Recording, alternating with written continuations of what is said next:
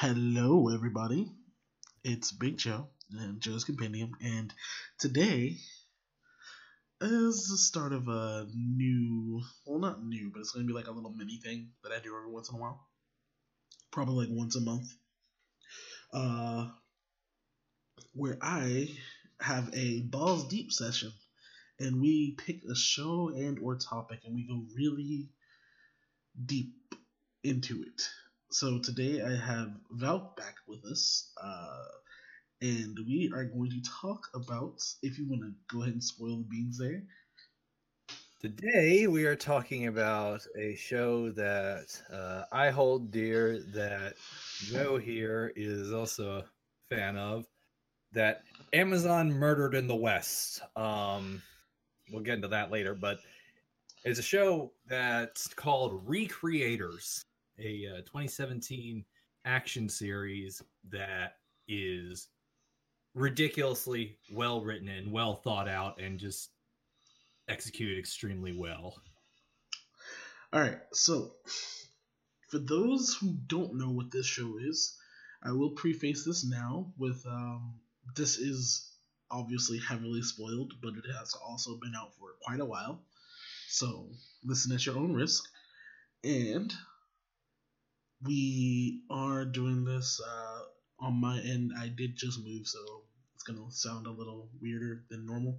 But yeah, uh, besides that, let's dive right into it. So,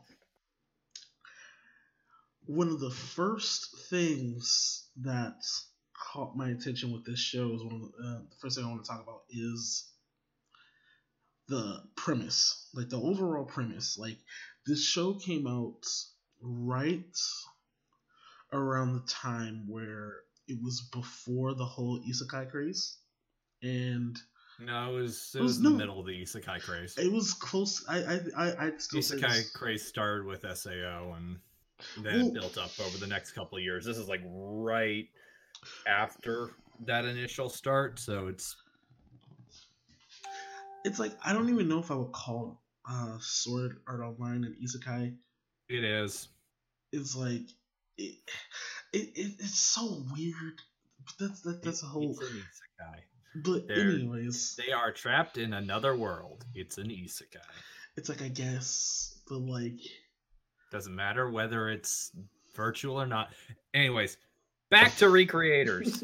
um so as we've mentioned you know isekai everyone's favorite genre to bash on you know characters get transported to another world and you know they're ridiculously overpowered because we can't write an actually interesting story about an actually interesting protagonist so we're just going to make it a power fantasy well recreators flips that on its head and takes characters from fictional stories and brings and them brings to the them- to us. They from like manga, anime, and video games. Um, those are actually vi- there's a visual novel in there too. Um, so specifically, what they covered was a visual novel, a um, anime series, a light novel, a manga, and there was also a um, there was one other. It was a video game, I think. I can't remember exactly, but um, Yeah, they, they covered mostly all genres and the biggest thing about this show that really caught my eye when i first saw it is like the, uh, the premise is already like pretty cool. Like it's essentially reverse isekai and they're coming to us not us coming to them. But you know when you think about that it's like oh well how are they coming to us? How does that make any sense right? Well the whole prompt the whole thing behind this is they are creations coming into the world of their gods. And the whole layout and the reason for this is because each universe that is created by a person in this a real life creates a separate universe where that character lives, where they can be dragged into here because of this particular character. Now, um, I know Valk is uh, itching to say something about this, so go right ahead. Yeah, so um this, there's going to be a lot of what I like about this series in this, so let's just get that out of the way for our you know lack of creative use of the English language. But a little nice touch that this show has is it separates the um various mediums of a specific character. So, you know, if a character is from, say, the anime adaptation of their book that came out, they're not going to know stuff that happens in the book because the book is ahead of the anime. They Yep. only know what they've experienced up to the point of the anime as they started to, you know, materialize in our world. Um, so that happens with Selesia. Um, pretty sure it happens with Blitz too, because the manga is ahead of the anime for that, probably. I think it also happened to um one one more person. I don't remember who. One more person. I'm not exactly sure who though, but it does happen. I think to a total of three people. Happens Um, a couple times. yeah. Um, but yeah, so the characters. So say we'll just go with uh, Selesia because she is the first creation that we're introduced to. Um, she's from a series called the Elemental Symphony of Vogel, Chev- Vogel Chevalier. God, God, I can say a lot of stuff that's Japanese, but I can't say one thing that sounds even slightly German. yeah. So um, that is but yeah. your typical mech. That's that's actually it, it's mecha barely like it has mechs but a lot of its focus is on magic so it's a weird weird blend but you- you- either way it doesn't matter we're only exposed to the origin of the story for like three minutes because that's all you need to know to get a basic grasp of what this character is coming from Yep. um the I'm gonna go. I'm gonna take over here. So you get to she is the first one that you meet, and um, the it's they handled it beautifully. They did it the perfect way to drag somebody in when you don't really know what you're getting from something. Where it's got that hint of action, two very well designed characters. I personally like the character design for um Altair, but um, I know there are some people who don't. Well, I mean, even the animators in the best uh filler episode ever were like, she's a pain in the ass to draw. Yeah, but um, she Especially from behind. yeah. So you have these characters, and essentially, um, what happens is Altair, the main character, like you have your generic main character. No matter what, you're always gonna have one of those because that's how you bring the story together. Your brown hair, brown eyed, fucking average height, middle of high school kid. Yep, middle to high school kid. So he's in his room doing some stuff, and all of a sudden, he well, he's watching um, he's watching Chevalier. I'm gonna call it Chevalier because that's easier. And all of a sudden, he finds himself in it. Like he's like, what? He's like he's standing lake. on he's standing on the ocean and he's watching the fight. And they they don't see him at first, you know. Then like all of a sudden they see him, and your thought process when you see something like this is like, oh no, he's getting transported to another world. He's gonna help them solve blah blah blah. No. Flicks Imme- back to reality. Flicks back to reality immediately, and then he goes back. And when he goes back this time, she sees him, and when she sees him, Celestia, they see Altair, and Altair is essentially trying to cause all kinds of havoc and drag Cel- Celestia into the real world, which she successfully does. And she does it with, but instead of it being with her, she actually goes back with the main character whose name is Sota, I believe, right? Mm-hmm. Yeah. So they get back, they go back to his place. Haha, heard her. And Boy meets girl. boy, I think that's actually the the name of the first episode too. Like, It was that was a joke that they made in the uh recap. yeah, But that's like, not how this story's gonna go. no. So We got too much shit for a romantic subplot. Yeah. Fast forward a little bit, you know, he's like he's freaking out because like this character is the spinning image of an anime character. She's freaking out because she's like, "What the hell? Where am I? Why? Where's my mech?" So he passes out. Yep. And this is one of the few times. Goes downstairs, gets some milk or orange juice or whatever he was drinking. I don't remember. Yeah. comes back up. And there's some absolutely gorgeous attention to detail that we can talk about there, but we can save that. Um, opens the door. She's still there. Yep. And it's great because like he's still in shock. He's like, I'm not in a different world. Is this how they feel? Is what I really felt like he was thinking. Because he's obviously read Isekai and it's just like he's probably sitting there like, is this what a person who like it, experiences an Isekai feels? Like they just they just don't know what to do in the situation. They're just kinda like I, no. so they get to talking and um I mean, I mean, I think talking. I, I think you mean more. Um, she's demanding answers, and he has Sota none. is flailing, trying to answer. Like, who are you? What What do you have to do with the enemy? What's going on? And so it's like, uh, you're you're you're from you're from this this series. Look here, here's the book. Here's the Here- book. Then they read a line that's very personal to you. Yep. That brings you literally to your knees. Yep. And then she gets real mad at him, which is hilarious. She breaks his window, but uh, I'm not. We're that not, happen that happens later. She just kind of collapses. It's like True. Then Altair shows up. Then she breaks the window. Yeah. Now at this point, you're like, all right. What does Altair have against this character? Like, what what kind of bone does she have to pick with it? She doesn't have just a bone to pick with just her, and it's not even necessarily a bone. It's just kind of like, yeah, No, she wants Celestia to join her forces. Yeah. So like they're duking it out, and Altair, I don't. There was never a point in the series except for the very, very end that I think she ever actually felt like she was gonna lose a fight. Well, of all. course, she's completely overpowered. That's her whole point. Yeah.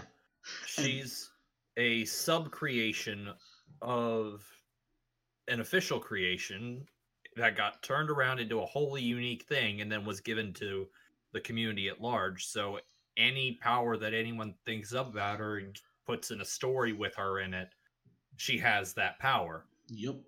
And that's how she. That's how the main. That's how she became. Like, think, Stupid broken. Think like you community source like one character and be like, all right, cool. This is him. This is what he does. You can add whatever to it, and then you take that and you throw that on Reddit. But tame. I will say tame because you know Reddit's a piece of crap at times. Uh, and that's essentially At what you're gonna get. That's essentially what you're gonna get. You're gonna get a character with like books upon books of absurd abilities that she's just getting by the nanosecond. So they're starting to duke it out on time, and then herder herder, in comes a new character, and also one of the one of the best main characters, of Meteora. She Yeah. comes in. She's obviously like not about Altair, and from their initial engagement, they've already like met. So you're in this situation. This character gets dragged into your house. You have no clue what's going on as you're the main character. And then like this girl, she's from a whole different universe in the manga that you read, and then you see another person from a video game you read you played, and you're like, what? And then they're duking it out with this sub creation you've never well you've never seen before. Well, Oh, he's seen he's it. seen it. He's seen it. He knows He just exactly who it is. doesn't she is. recognize it yet. Yeah, he knows exactly who it is. He just doesn't recognize it yet. And that's actually a very important story point because like this becomes very important later on. So they are like, oh shit, all these characters, you're from a different world. You're from the anime They're world. fucking flying without any assistance. Yep.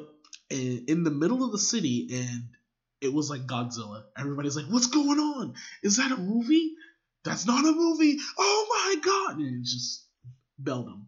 Hilarious. Very well done.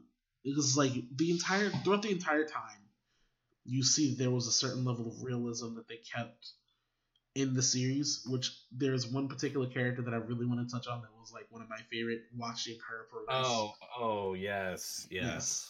So, fast forward a little bit, you know, they fight off Altair. Altair decides to leave. And Meteora and Celsa are now back at Sota's house because, well, where else? Where the hell else they gonna go? Yeah. He's one friendly face in an entirely alien city. yep. So, They break his window. even Yeah. further. Yeah, Actually, they break his glass door. he, he, I'm honestly surprised his mom did not get mad at him. Like, I think she said something at one point, but then they just kind of. What are you gonna do? Are you really gonna get mad at two women who one can fly? One of them has a fucking sword and is very good at it. And the other and one can. The other one tanks. is a fucking mage. She can who- summon airplanes and tanks out of nowhere. Well, she learns how to do that later. Um, but who currently has a whole bunch of uh, surface to air missile launchers in her back pocket because she stole them from the Japanese military. Yeah, that's right. That's what she started off with. Mm, yep, I remember that now. Are are you really gonna get pissed at them? You can't really get pissed at them. You just kind of have to accept that. So, moving on, they realize, you know, they're in this world. These people from a different world, they're like, well, where's the person that created me? And here comes the fun. I'll leave this to you, Valk. Go right ahead. All right. So, uh, Selesia wants to meet her creator because, you know, she's got questions she wants to ask. Why is my world, you know, caught in a massive bloody war? You know, if it's you created my world, you may not have thought you created a world, but you did. So answer for it. Um, so she and so to find a way to get in contact with the creator of the series that she's from I sent a picture and it's kind of like oh you know uh really really good cosplay you know she'd like to meet you. So you know uh matsubara sensei the creator of the series being a uh complete and total fucking nerd like the rest of us. Yeah. uh seeing a pretty girl dressed up as you know his character. It's like oh well screw it i'll go see him tomorrow. So they come to a meeting and uh you know it's like oh wow you you look really good like it's pretty much exactly how i imagined selesia would look oh that's great because i'm real And that's like his reaction, honestly, was it's, so he's just like, perfect. what He's just like, you're kidding. And then she starts to go And then she- town. Then she pulls the sword out of nowhere. Because, you know, only a fictional character could literally make a sword materialize out of out thin air. nowhere. Yeah, exactly. And then he's like, uh, and then everybody around them was like, uh, what? Well, they didn't notice the sword coming out. They're just like, oh, God tier cosplay. Yeah. And, And then fucking, you know, camera pans over a little bit. And You can see a gaggle of girls around another taller girl with pink hair. And, you know, they're all gawking at her. Um, so I'm gonna let you handle this one because you wanted to talk about this girl. all right, so this girl in particular is the magical girl in the series, and she. She's the best. She really I- is. Like, like she, She, she's a precious cinnamon bun. No, I want you, I want everybody to understand what would happen if you take a girl from a magical girl series like Sailor Moon, all powers and everything, and then throw them in the real world, where their real powers have real consequences. Like you know those massive explosions that they send out, actually blowing, Blowing things, things up, up. and causing people to bleed and cough up blood, and you know get hurt in ways that are more than just a little light scuffing. Yes, so this is Mamika Kirameki. And she has some of the most brutal character development I've ever seen in a stretch of like 12 episodes. Like she gets a did- dose of real life. Like she Like, looked like oh, they they slapped her so hard with the real life syndrome. You figured she'd be outside smoking a cigarette and drinking a forty, and just kind of sitting there like, I've seen some shit, man. I've seen some shit. I wouldn't recommend it.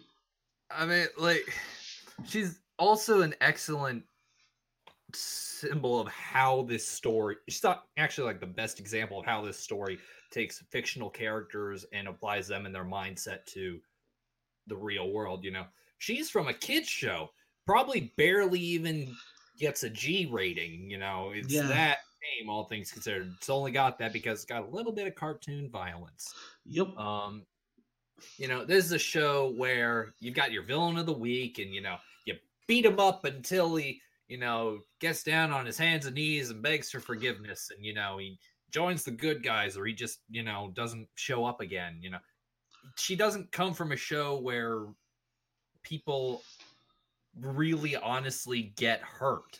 So she she falters when she sees other people bleeding.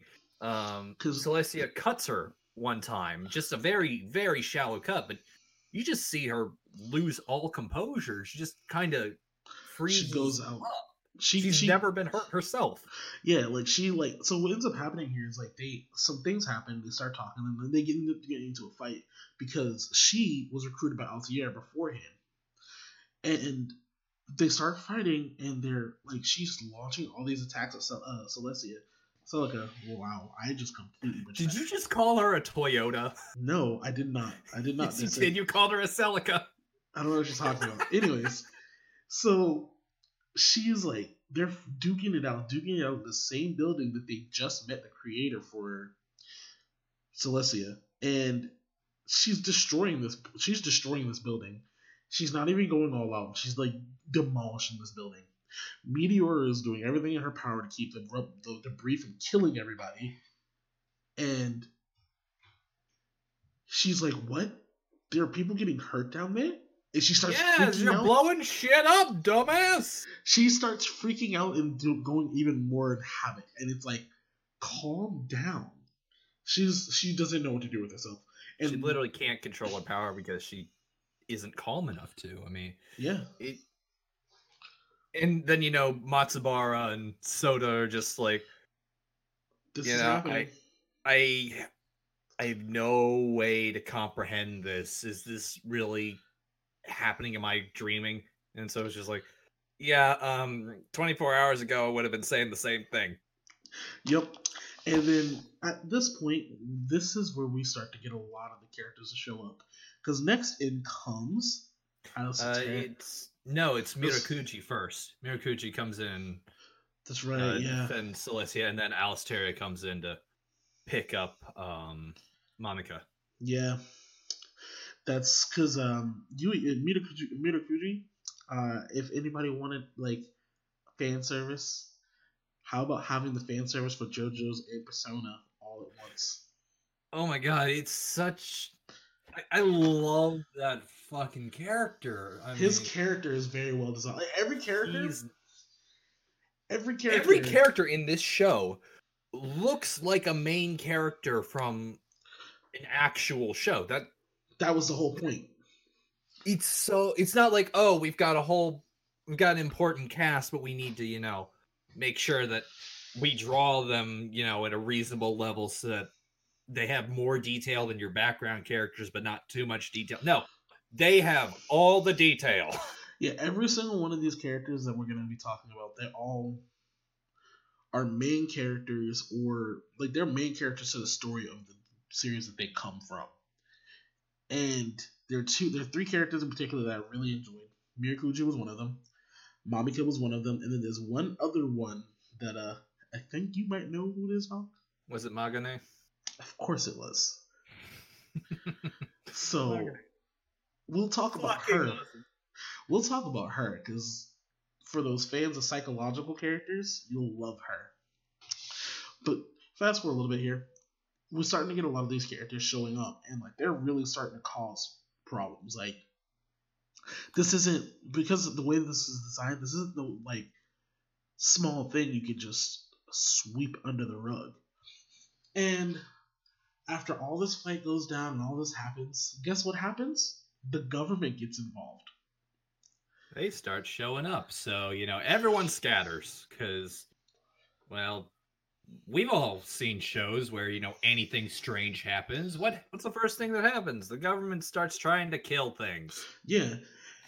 Now, what ends up happening here, though, is well, the government does show up, but initially, I think they do try to s- stop it. But like, comes a little later it comes after uh Kanoya is introduced right, right, right, right.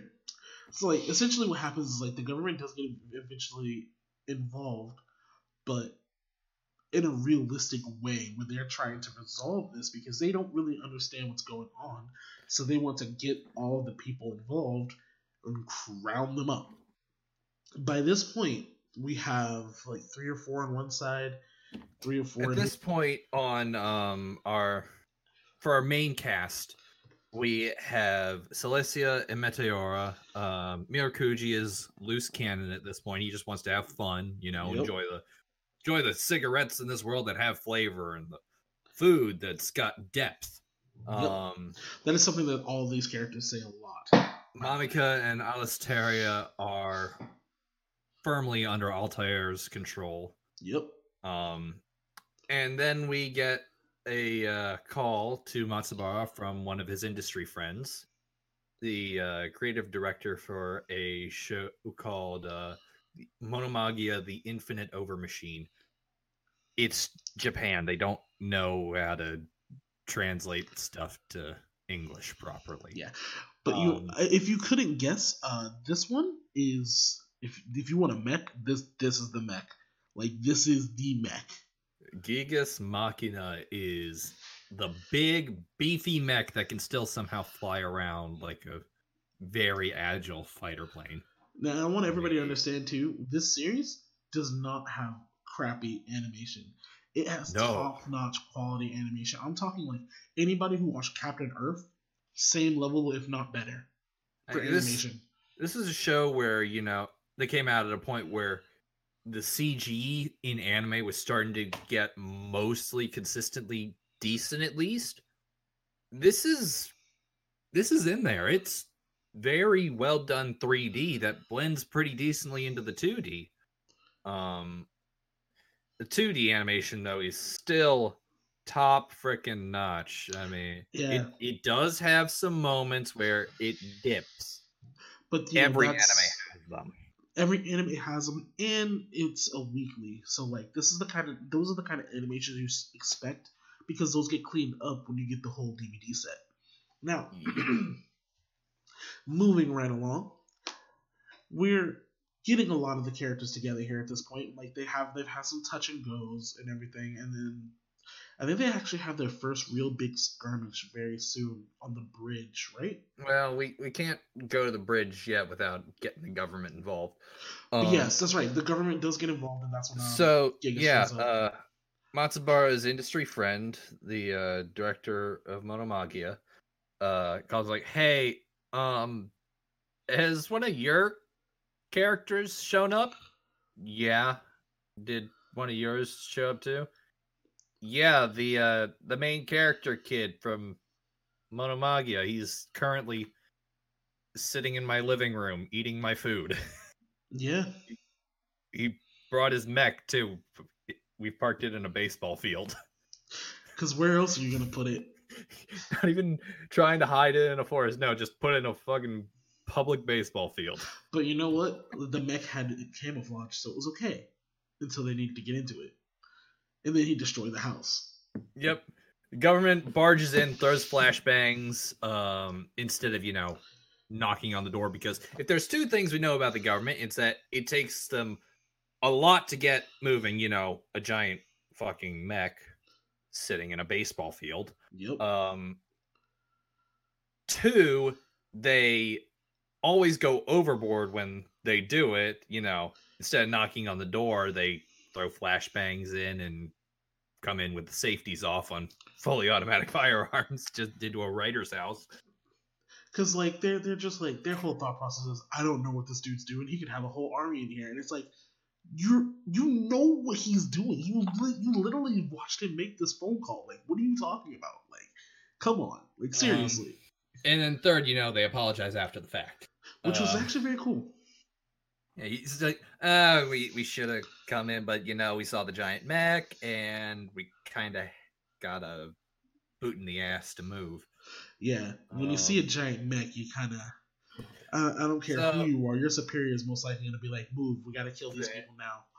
Um, it's at this point that we are introduced to the best character in the entire series, in my opinion. Best girl, uh, Kikuchi Hara-san. Oh. Um, also known as the first competent government official in anime. Yes. Because she's like, okay, we know that you are creations. We know that you come from fictional world. We we know that. Um let's work together to beat this Altair chick because I mean we we can forgive you for the destruction because we know that wasn't your fault. You were getting chased by another creation. But you know, what's Mm. this chick up to? yeah, like she like she handles this very well. Like very level headed, didn't like go crazy or anything. She's just kind of like, all right, cool. This clearly is something that I can't use common sense with, so let me apply what common sense I can to the situation. And that's where you get her. She is a great mediation to the story. She's a great bridge, and she is a very good character that she pretty much makes sure the story continues. There, like whenever she's like prominent on the in the animation, she's there. Like they're moving the story along.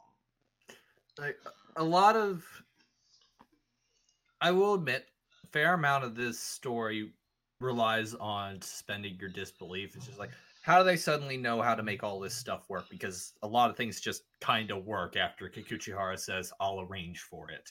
Yeah, But um you know, you can mostly say, oh, it's Meteora being a complete and total genius and being able to splice her magic with technology. technology. Um But then again, from what her series is like, it makes sense.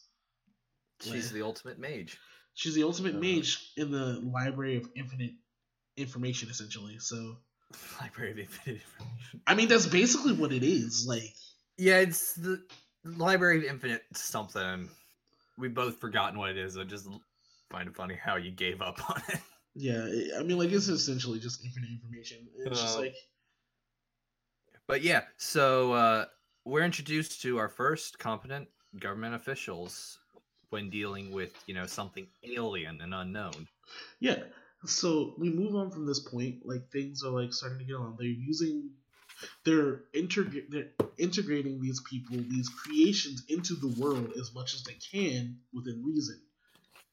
Like she's used, she's pulling strings. Like, uh, Selesia, she uh gets a driver's license at one point, and it's like, She gets a driver's license and a Toyota FR, also known as an 8.6 in Japan. Yeah, and it's like, oh, That's a government car. Yeah, I don't think so. That's a that's a sports car, a little underpowered, but it's a sports car. yeah. So like you have these characters doing that, like, and it's very nice. There was if there was one fault that I had to point out with this show is that it did drag at certain points. Granted, Yeah, it- kind of it, there was not much you could really do about it. Like maybe they could have sped up some stuff here and there, but like it did drag a few points. But there is no perfect show, in my opinion. It it did exposit a fair amount, but you know Yeah, they had to kind of find some way to explain what was going on. I exactly. mean, and one of otherwise, it just completely falls apart. yeah, Um, it takes it also takes too long for Sota to become um, more than just basically background. he- that that that's one issue. I mean, you know, he just kind of exists there. It's like, oh, this kid is coming to these, you know, super important government meetings that take him out of school because he happened to be the guy there. Yeah, he just happened to be there. It's like, Uh, I but mean, obviously later on you find out he's more than just happens to be there. Like you, you like the biggest, the biggest he's question of the city. too long to make it relevant. Yeah. Um. Anyways, we need to get back to narrative. Yes, Um, we were heading towards the bridge because that's I think the next major fight. Oh, I will let you carry on now that we've gotten through the fact that you know the government is competent and doesn't try to restrict the creation's freedom and respects their human rights. Yeah, exactly. That is also a very good point thing there. Uh, so eventually we get to um, a really big skirmish where um, Mamika's in the middle of having essentially a midlife midlife crisis. Like she's gone from being twelve, I'd say she's like twenty five mentally at this point. She's like, I it's not like you know the mature twenty five like I've had a healthy life. It's I'm 25 because my entire world has been destroyed and I've been forced to grow up. Yep. So You know, she's she, she still loses composure easily because you can't make a complete and total transition from what she started as in just a couple days. But it's not, you know, this whole I'm I'm mature. I have a level head now. I can see the world for what it is. No, she's still from a kids show. She's still, you know, not written to be an intelligent character. So No. she still can easily have the wool pulled over her eyes, but she's still idealistic and she doesn't want people to fight. She wants everyone to be friends and get along and share coffee and cupcakes. and which is why I always found it hilarious and also very nice and fitting that Alistair uh Alicetaria was her essentially best friend. Like Oh god, Alicetaria is such a great foil for her. she's such Yeah. a great foil because she's where Mamika she is, is, rough, you know, character. She comes from a world that is literally drowning in blood, and um, you know, Yeah. she's more like the medieval fantasy genre. yeah, she Um, she she is like an ode to uh to the Fate fans essentially, in my opinion.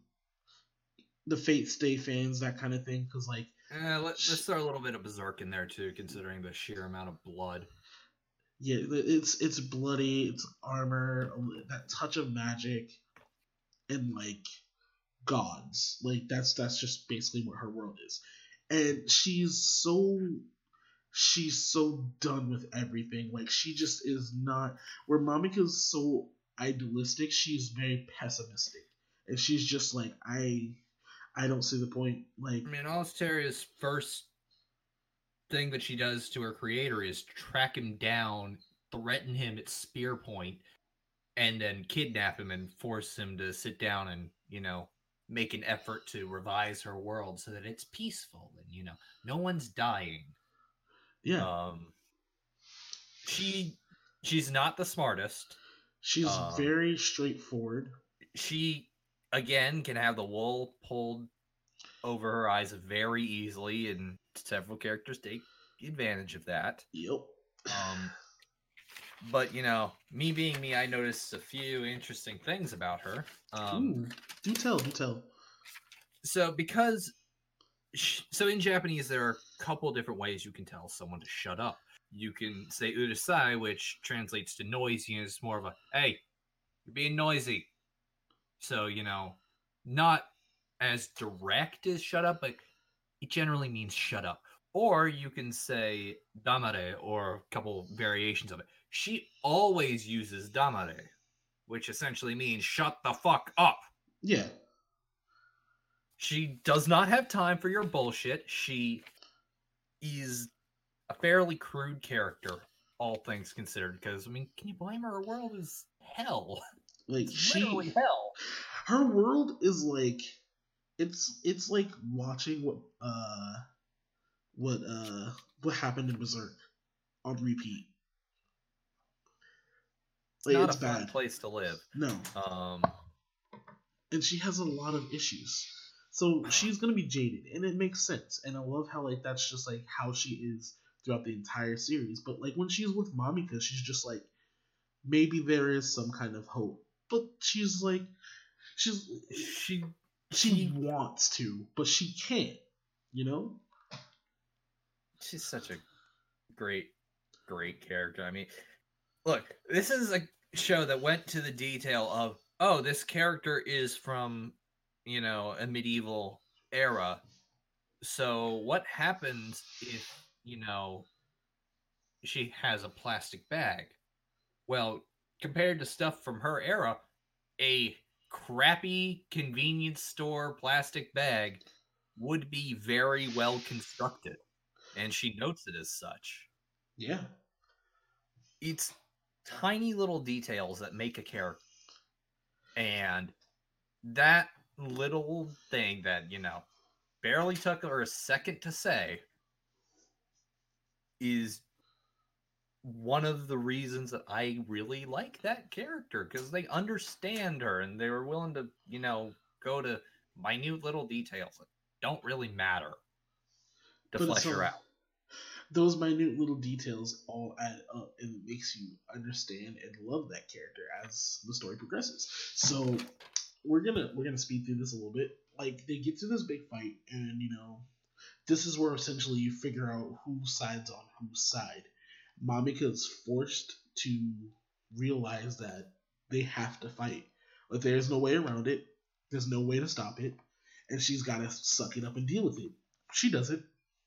She does it initially. Like she she throws it. She essentially throws a tantrum and just dips, and like passes out. And Alistair is there to help her. She's like being that best friend that's like, I've been through this. I understand. I'm gonna help you. And that that's what happens. Like they go off on their own for a little while, and uh, Altair, being essentially a god in the series, she's just like, I'll I'll allow it. Now, Whatever. we get to meet Blitz for the first time, and he's one of the My more boy. rational.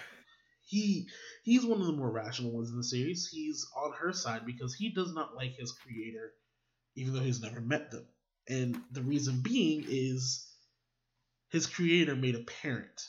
Blitz had to shoot his own child in his story. Now, like he had to kill his own daughter. Like I like anybody who knows like in His media- daughter was either going to die a very painful death or he was going to shoot her and make it so that she didn't suffer. Yeah, exactly. So he had to deal with that. So like he does not like his creator at all. Like he's like, why did you have to make me do that? But more more than that, why did you have to make me kill my daughter? Why couldn't it be me? Etc. Kind of thing, right? So He wants revenge. yeah, Plain he, he simple. straight straight up wants revenge. He's from a hard. He's from the hard boiled uh, genre, so you know. He's more of the he detective style. Yeah, and it's very interesting that um, Al- Altair was actually able to pull the wool over his eyes, and it was only because she was using his daughter. Because he's rather intelligent, so later on in the series, he even makes a note of it. Oh. He's like, "Yeah, She no, like squat from him. what? I mean, she didn't hide squat from him. She didn't hide like, squat. I am him." here to destroy the world. Yeah, she. and you know, this is the world that killed your daughter, or this is the world that forced you to kill your daughter. Do you want to get revenge? Yes. Okay, come on, let's Yeah. go. That's literally it, and like that's the best way to do it because like he understood then, like like back then he's like I'm gonna get the person to kill my daughter, but like later on he understands he's like as much as I want to kill my creator, it doesn't do anything. I'll end up dying anyway, so like nothing happens, and like I see my daughter in hell for no reason. So you get this character, he's a great character and then you get the rest of the first round of characters that show up. And this is right around the time where my girl, my boo, Magane Chikujojin, Chikujoin, shows up. And she shows up in the most brutal way possible. She murders a shopkeep in cold blood for fun. For fun. So her A whole lie thing. about a lie turns in on itself. Yep, that is her. That is her key. She phrase. reverses cause and effect and it's like absurd. a bastard. And the way that she works, she has certain conditions that have to be met. And it's all through wordplay. Her whole character is cause and effect through wordplay. And her whole story, I think she was the one that was from a light novel. She She- was from a uh, light novel series. Yeah. And she is actually, when I first saw her design, she reminded me of Danganronpa a lot. Just the teeth, the school setting, that innate insanity that she has, but yet she's so carefree and like just wild. It's like you, you just kind of wonder, you're like, what the hell is going on in this girl's head? So I, I, I remember when I first watched this show back in 2017. You know, back when you had to go through it, fucking anime strike on Amazon, a second paywall for fifteen dollars after Amazon Prime, which is why this show died in the West yep. because Amazon had exclusivity. Um, every time you would hear those bells tinkling, you'd just be, like, "Oh God, what's gonna go wrong now? What's she gonna do? Is she gonna murder someone?" Because while she doesn't have an exceptionally high kill count through the whole series, she you always feel like she's right there. She can. She is essentially is the kind of character where like she's gonna do what she wants, and you're not gonna be able to stop her because she's a genius at wordplay and her ability. Like she's like, I'm gonna do this because it's fun.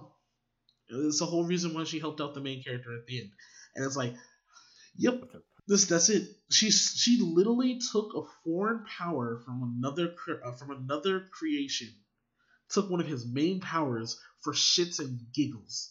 She's just like literally on a dare. Yeah, literally on a dare. She's like, I'm gonna take it. Oh, hey, uh, you know, that uh stand of yours is a curse. You know, curses like that can be removed. You give it to me? Hell no, I'm not gonna give it to you. Oh, I I can remove it. Let's see you try. Bets on. Yep. And she does it. Literally in one move. He attacks. Hangaku is now hers. Yep. And that was that was insane. Like I honestly like when I saw that happen, like I jumped out of my seat and I was like, "Yo, she's insane. I don't want to mess with her." Like, there's, like there's you... a lot of little details with, um, but you know, I kind of want to save that for you know, certain characters passing. Yeah, um, we're gonna get to that now actually because like after she shows up, like there's a whole bunch of stuff that goes on, like characters are like starting to like try to figure things out. Like this is around the time where Alicetaria goes and like goes to kidnap her creator. Some of them are trying to deal with this. Like the the other side is trying to deal with that meteor company are dealing with her. And meanwhile, Mamika comes to the revelation that Altair is not the person she should be following. And there are two moments in the entire series where Altair is not does not seem infallible. One This is the first. This is the first. Because Mamika, being as idealistic as she is, as pure as she is, she shows up and she's just basically like, look, I don't think this is right. I don't think that you're gonna get anything out of this especially redemption for your creator's soul. And then Altair's like, you motherfucking dirty bitch. And she You understand shit. So she literally just is just like volley of swords into Mamika's gut. And the last thing you hear from Mamika for the rest of the series. No, not quite. Not quite. Oh well, she yeah. does have a couple lines. She does have a couple lines later on. But, but the episode ends on the most chilling shout that you can ever hear. It's just Mamika shouting the name of her attack, Magical Splash Flare, because she's from a friggin' magical girl show made for like six year old kids. But somehow this childish sounding attack name is just oh man, it hurts. Like you, like it's literally like the air standing still. She's just like magical splash with flare, and then you feel it explode. Like this isn't like no, this is this is the biggest. It's a hard done. cut too. There's no explosion. I don't think. No, no, you get you get the pink explosion and then it cuts immediately after. Like you get all the pink, you get the pinkness, and it's like, and then it's like, boop, and it's gone, and you're like, what? Because she she was she was willing to go down fighting there. She was gonna fight Altair. There was no way she was winning that at all. No matter how raw, no matter how much raw strength she had, there was no way. So she dies, and like she went from being a naive little girl to understanding what the fuck was going on before everybody else. Ironically, actually, and then being and confronting Altair, it was like, yeah. Setsuna's There's actually a lot to discuss with her death, even something that goes into color theory, but I kind of want to save that uh, until later on. Um, but um, you know, she does survive her practically suicidal explosion. Yeah. Um, she manages to fly a distance before collapsing, but you know, She flies over our dear friend Magane, who is uh, currently walking down the street eating a hot dog on a skewer. Because that's um, what she would do. Just, you know, with her arms out the side, doesn't give a shit because she's Magane. But um, some blood actually drops onto said uh, hot dog on a skewer. And because Magane is Magane, she doesn't throw it away. She eats it because, you know, she's a freaking psychopath. Yeah. She's supposed to be an evil character, so we got to show the little tiny detail, right? This yeah. is what I keep talking about tiny details. Yeah. Um, so, yeah, Magane uh, runs over to uh, a dying Mamika. Um, and it is Magane who hears Mamika's last words, which are pretty much like, tell Alicetaria to go ally with Meteora and stop Altair. Yeah. Very, you know, just trying to get it out between coughing up her own blood and heavy breaths because she can barely breathe. Yeah, because you know ruptured lungs, ruptured everything, really. Yeah, she. I mean, she had like thirty-seven swords skewer her alive. You know, that that that would hurt. That would hit a lot of things. But um, yeah, she she does come there, and like you can see it like when you watch the series. If you watch her from episode two up until the episode she dies, you can see her face, her facial expression, the way she carries herself. It all changes episode by episode by episode until she dies. And when she dies, she has like this like revigorated like this is it. This is where my understanding is, and then done. It was like great character design. I loved what happened with that. Now, moving on, because that is only the first half. You get into the yeah, second that's half. just episode nine there.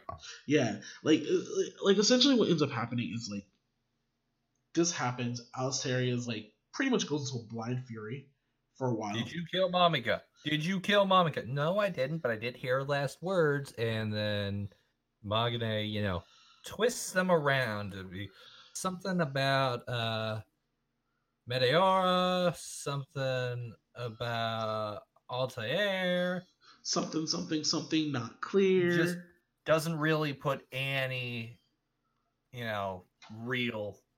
Doesn't tell what was actually said to her. No. All because it's a game to her. Yep. Yeah. She thinks it would be really fun to see what would happen if Alicetaria went and tried to kill Meteora. Yep, and that's what she tried to do. And boy, did she fucking try. she tried. Oh, she she jets over and just freaking attacks Meteora straight like, When I say like this, she's essentially like a tank. This girl, she runs over and she's just like it's on site. Like no words.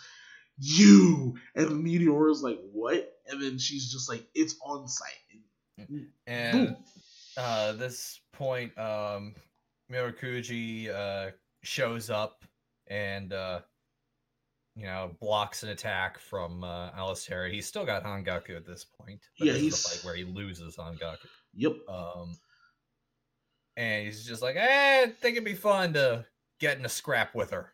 So, you know, that happens, and then the government shows up because the government is competent in this series, and they've yes. got uh, Selesia.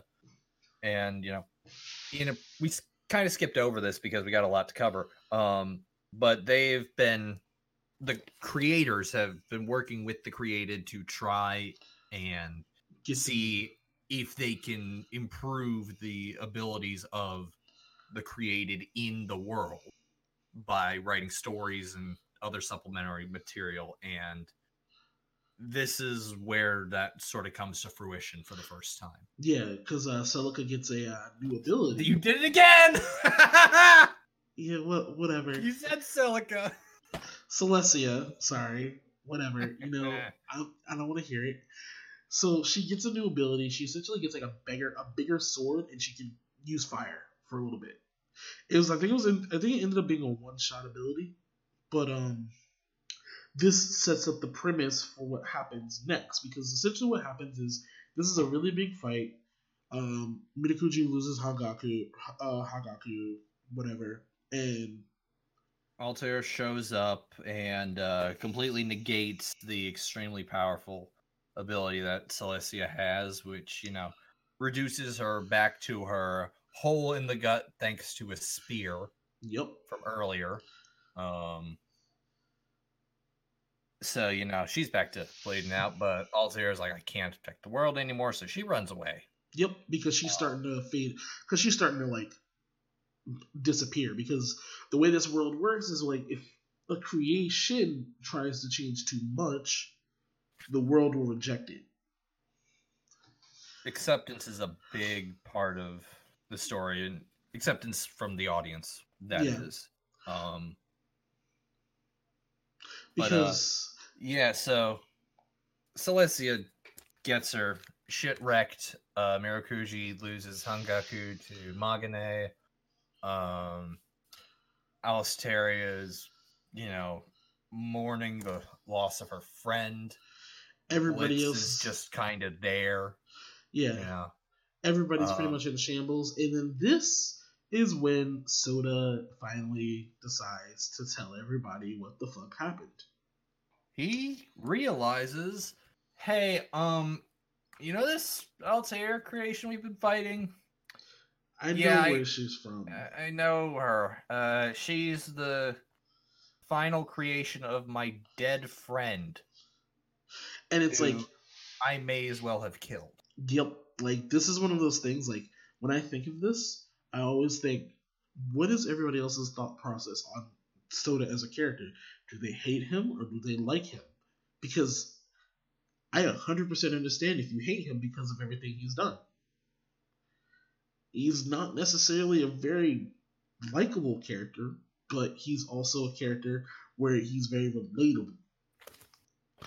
I mean, what what would you do if like you were friends with a person and you know you both shared an interest, but this other person just kept getting better and better, and you were kind of you know stagnating, and then not only is this friend of yours getting better and better, but she's also getting picked up for contracts with major uh, recording labels who want to work with her because you know she's an excellent artist. Yeah.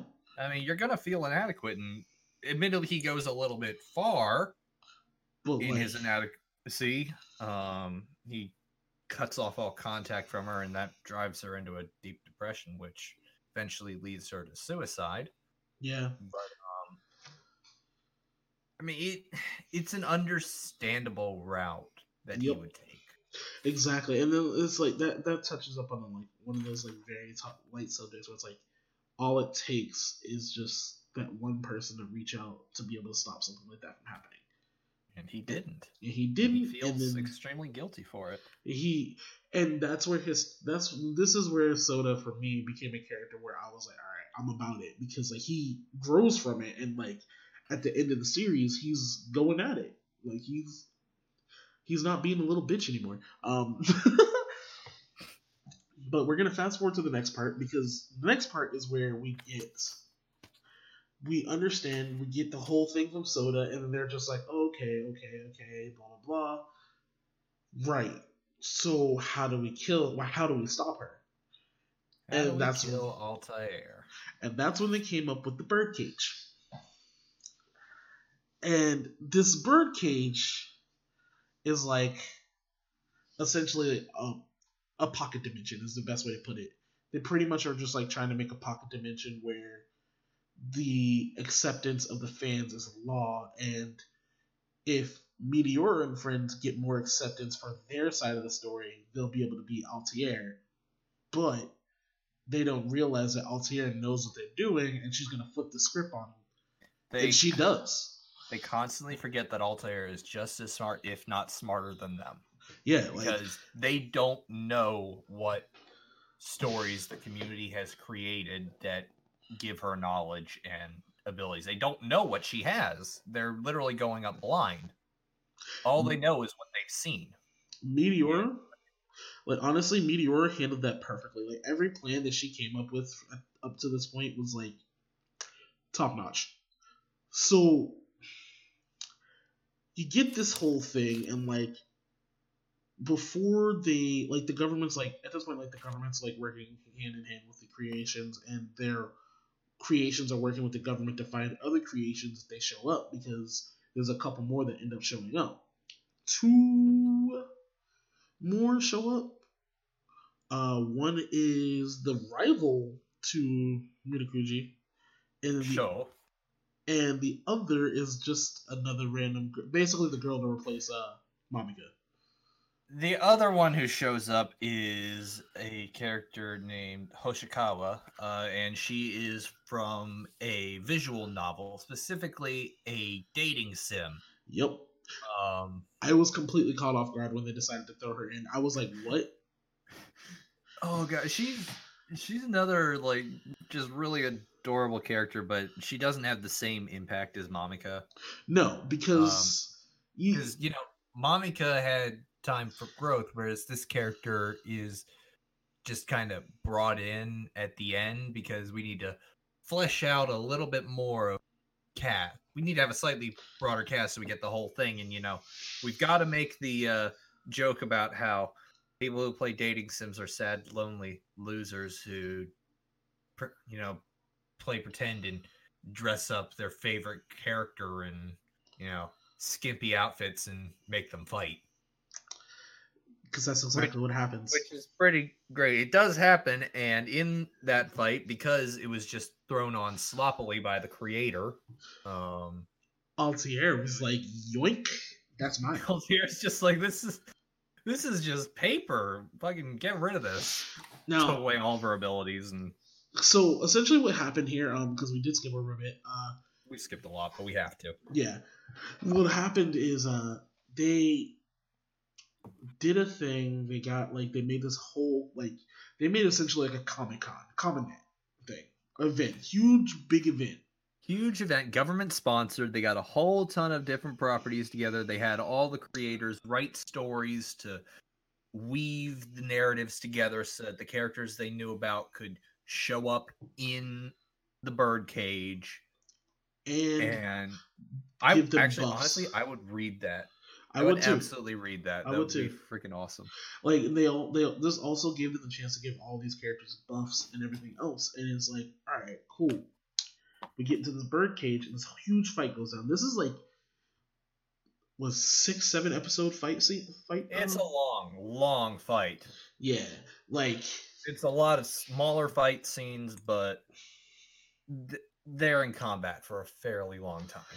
yep All the stops get pulled out. Um, Selesia has to blow herself up because every uh, hold on the biggest thing here is that every single main character that was here in the series had their shining moment selesia Cel- uh, selesia had hers she had the ultimate sacrifice play. She had the ultimate sacrifice play. Um, wow, wow! I hate when I do this. Rui, our big mech boy, had the uh, "What the hell are you doing? Get your shit together!" big moment, and he had to be the one to pull the trigger for the ultimate sacrifice, even though he didn't want to. Like he had two good ones. Alicetaria had the She had her moment of coming around to the uh, good side, and you know, going toe to toe with Altair before. getting killed by her own attack. Yeah. Like it was it was brutal because Alt like Altair. Oh god, it was a sickening crunch, man. yeah like Altair. All right, so basically what happens is like, um, they uh, Meteor casts a lot of spells on um Rui's mech, and then they're using these spells to amplify other things, and then Meteor casts another spell because what they were trying to do was strip away uh Altair's power, and then they almost do it, but then they miss, and then like Alistair is like, "Fuck it, I'm gonna go balls deep." So she uses her her own power plus the spells that were put on her, and she goes to attack Altair, and it looks like it hits, and it does. It does hit, but it but hits it her. also doesn't. It lands on the wrong target because Altair has the ability to reverse cause and effect, same as Meg as uh, Magane. I said Megumin. God damn it! I'm still thinking the Konosuba movie. Um, yeah, so a couple days ago. Um, but uh, yeah, so she reverses cause and effect, and that causes Alicetaria's ridiculously powerful punch on Altair's face to hit uh, Alicetaria's face instead. And what happens when you hit someone's head with the force of a car? uh, they, they, they, they die.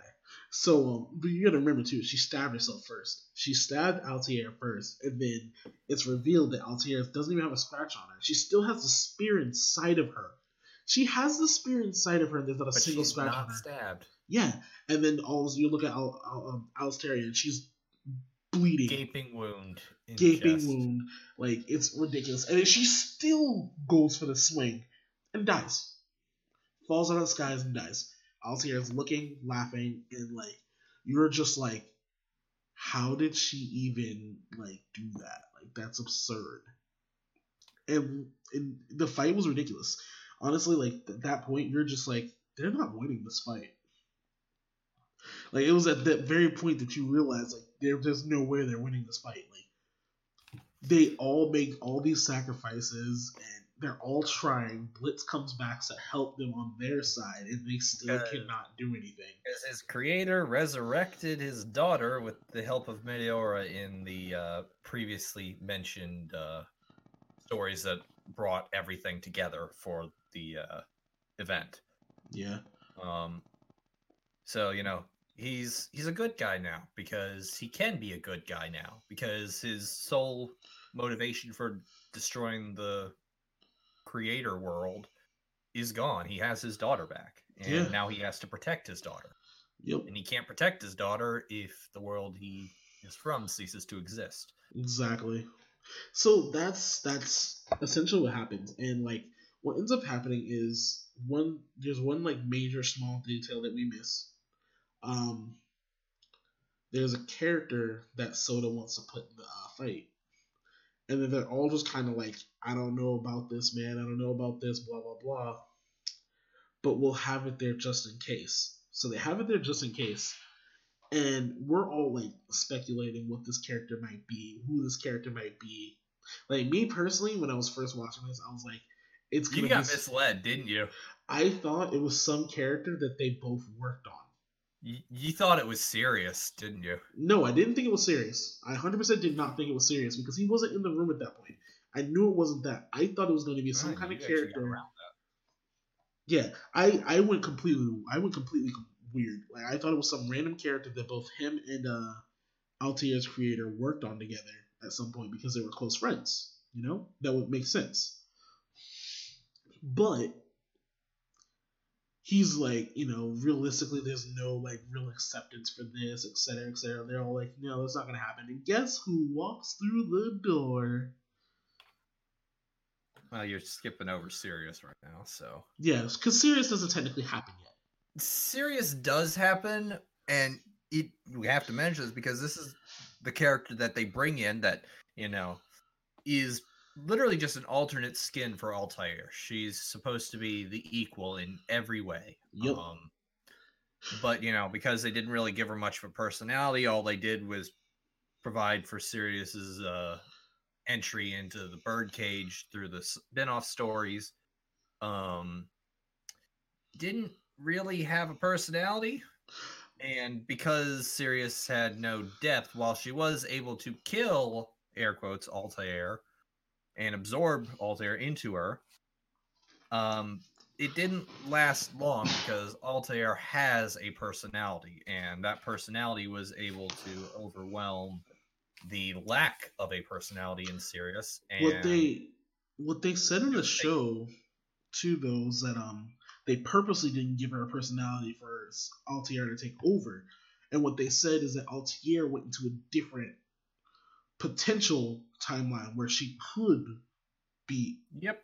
her, and then she did, and took her over. And it's like, what? How do you even do that? Like you were dead. Like You were dead. You were literally Yeah, dead. Welcome to Altair, a character that is made stupidly broken because, you know, That's- some idiot decided to leave it up to the community. Yeah. So, but yeah, no. So like all this happens. Sirius fails. Literally all out of all of the trump cards, and We get an outfit change for Altair that is fucking on point, though. yeah, like you're sitting there and you're like, "There's no way they're winning this." Like Altair is literally about to destroy the universe, and he walks in with the fool's gold that he got from Mage, and you're like, Magane, sorry, technically, but uh, she's like, they're sitting there because that conversation was so important, but it was so easily missed. Like it was a huge conversation. They made a made it a point to focus on it, but it was one of those things where it's like, if you weren't paying attention, you would have easily missed how important that conversation was because she used her cause and effect and made it to where his small character would be accepted. And he made it a point to not use it until it was the very end. So it was like it was cool. And then and then you see what happens when they essentially try to bypass the law of equal exchange, as I would say here. Cause uh he creates he makes a creation that is Altair's creator. He This- 100% recreates Setsuna Shimazaki, his friend and the creator of Altair, down to every last detail. Um, except for one, which comes up later in a little side note. But um, you know, this throws Altair for a loop because, of course, it would. Your god, who is dead, is standing right in front of you. There's no way this could be real. Like this know? is not supposed to be a thing. Like this is but she's the- so clearly the very same person that you know. Yep. And it, it it drives her like she she doesn't want to fight anymore. It's like she's like it's over. Like I'm done. Like I can't. And then I'll She goes- handle the end. she goes to attempt to reconcile the world because the, the world is like this is an anomaly. This shouldn't be a thing. Like you need to be dead. You you should be dead. So Shucho goes to try to commit suicide. So what does Setsuna do with or what does Altair do with her uh, infinite power? She creates a universe solely for those two where they write each other's story. And it's only those two. Two creations become creators Yep. in infinite loop. And then they're on they're in their own universe and it was over. Done. That was it. And it's like when you sit down and you look at it you're like i can see why that would normally not get accepted but okay. You kind of just have to accept it at this point because what are you gonna do? Like you lose otherwise. And And of course, Magane's uh, little charm worked just right. yep that fool's gold was able to fool a The lot entire universe. Yeah. So that's that's essentially how the series ends. Like you have those two off, and then eventually all the other creations go back. Now these creations that were here, they will. I think they do still have their memories when they go back to the other world. One of them even It's- brings stuff. It's never them. made clear. Yeah, you Um, like it's it's, It's, never made clear if they go back and that creates a branch. It's never made clear if they go back and just wink out of existence. yep. we don't know what happens and we should never find out what happens because you know that would ruin a perfectly good ending that wrapped up as many loose threads as it could. Yeah, I agree. um because like there was a lot it like there, there was a lot of things that happened there but like all these characters go back except for one. Meteora because she literally cannot go back. Someone has to be on the side of the gate to uh, keep it open and you can't be on the entrance side if you're on the closed side and there's no other person there that could potentially do it because well, she's a creation. No matter how powerful she is, she can't do that. And her power is fading because, you know, Altair isn't here anymore. Exactly. There's So Nothing there to sustain her. yeah, sustain her power. Um, so Meteora Osterreich becomes a uh, citizen of Japan. and she becomes a light novel author. Another creator She becomes a creator, from A a created. a creation becoming human. It's it's it's widely it's it's assumed that she become she becomes human. She's human. They've been human from the start. Yeah, and she is now a creation creator. So It's honestly like main reason I still remember this show because I've watched way too much anime. I'm gonna be frank here. Um, as a writer, it means a lot to me. Just you know that notion that you could write something that has such an impact on people that you know if a if something where you know ridiculously popular characters are coming to life in our world imagine if your character a character you create is one that shows up like that. Imagine writing something that has you know enough meaning to stick around for something important like that you know? It i know it's a weird weird example and i'm failing at communicating it despite being a writer but come on i'm i'm in the hot seat right now. I haven't written a script because i'm not in, i'm not a total jackass you know? But we don't script these things i say as i flip my notes. Yeah, I yeah, but like essentially like the way that the story was handled, the way they ended it was well. I liked it. I liked that we finally one one little particular thing is that like Sota has always been draw has been drawing an entire time throughout the entire series, and we never see his art until the very end. And then you see it and you're like, his art's not that bad. Like it really is not that bad. Like it's actually pretty good. Like it's pretty damn good. His facial his faces are a little weird, but you know, well his, faces are ridiculously hard to do so- exactly. i mean that's a completely accurate representation you know Um, artist to put his pen down for a long time Yeah. And it's like he honestly looks really it looked really good. And I liked the piece that he drew at the very end. Like it was a very good piece.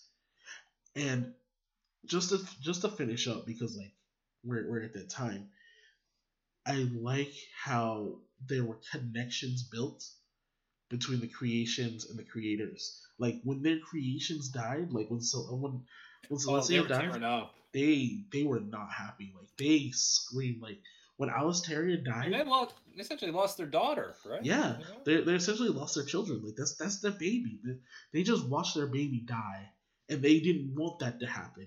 I just watched my they- baby girl blow herself up to save the universe, And it's like and it may not have even been enough. exactly. And it's like th- these are like those connections that make you really feel that these characters are real and really enjoy these characters. So if you haven't seen this and you listen to all this, we did this in a way where like we gave you all the information, but like there's no real experience like watching it. I do recommend going to watch it. Look, what we did here was just two people who've wanted to talk about this show for a very long time to give it the credit it deserves, and we have failed tremendously because we don't know how to do that right. We're not script writers. If we wrote a script and made a YouTube video, we'd probably be good at it. But we're just talking about it because we've wanted to talk about it for a very long time, and we have not until now. But yeah, no. Uh, if So go watch it. please go go watch, watch, it. it. It. If you have Amazon Prime, it is free with your Amazon Prime. It's under Amazon Video. Just type in recreators. You don't even need proper punctuation. I don't think it comes up like nine times out of ten. Yeah, But um, it's a fantastic show. There are tons of little details like you know, reflections on Sota's glasses that are inverted from the computer screen. Clocks advance at a reasonable pace. Um, there's a shot through his glasses which has, you know, everything through the lens fuzzy because prescription glasses, but you're not, but the screen itself, it would not be prescription. So everything in the peripheral is clear, but also things in the lenses are refracted. So lines don't match up in the lens and on the uh, outside. There's a ton of little attention to detail stuff that, if you're like me, will just make you feel warm inside and a little bit giddy. Uh, and of course, you know, all of Meteora's glyphs that she puts out are absolutely amazing. Props gorgeous. to Studio Troyca for that. Um, there's even a little Easter egg for uh, Ufotable. It's a cafe that's literally called Cafe Ufotable. yeah, there's a there's a lot in there, but um, Uh, that's, go watch it. Go go watch it. That's all I have Go. to say. Um, this is the first in the Balls Deep series. The Balls Deep series go for a while. Please don't call it that. It's it's a subcategory. it's fine because we really do go balls deep into in-depth discussion or something. Don't call it balls deep. All right, and that's it for me. This is Joe, Joe's Compendium, Val, and Company, and we'll see you guys next time.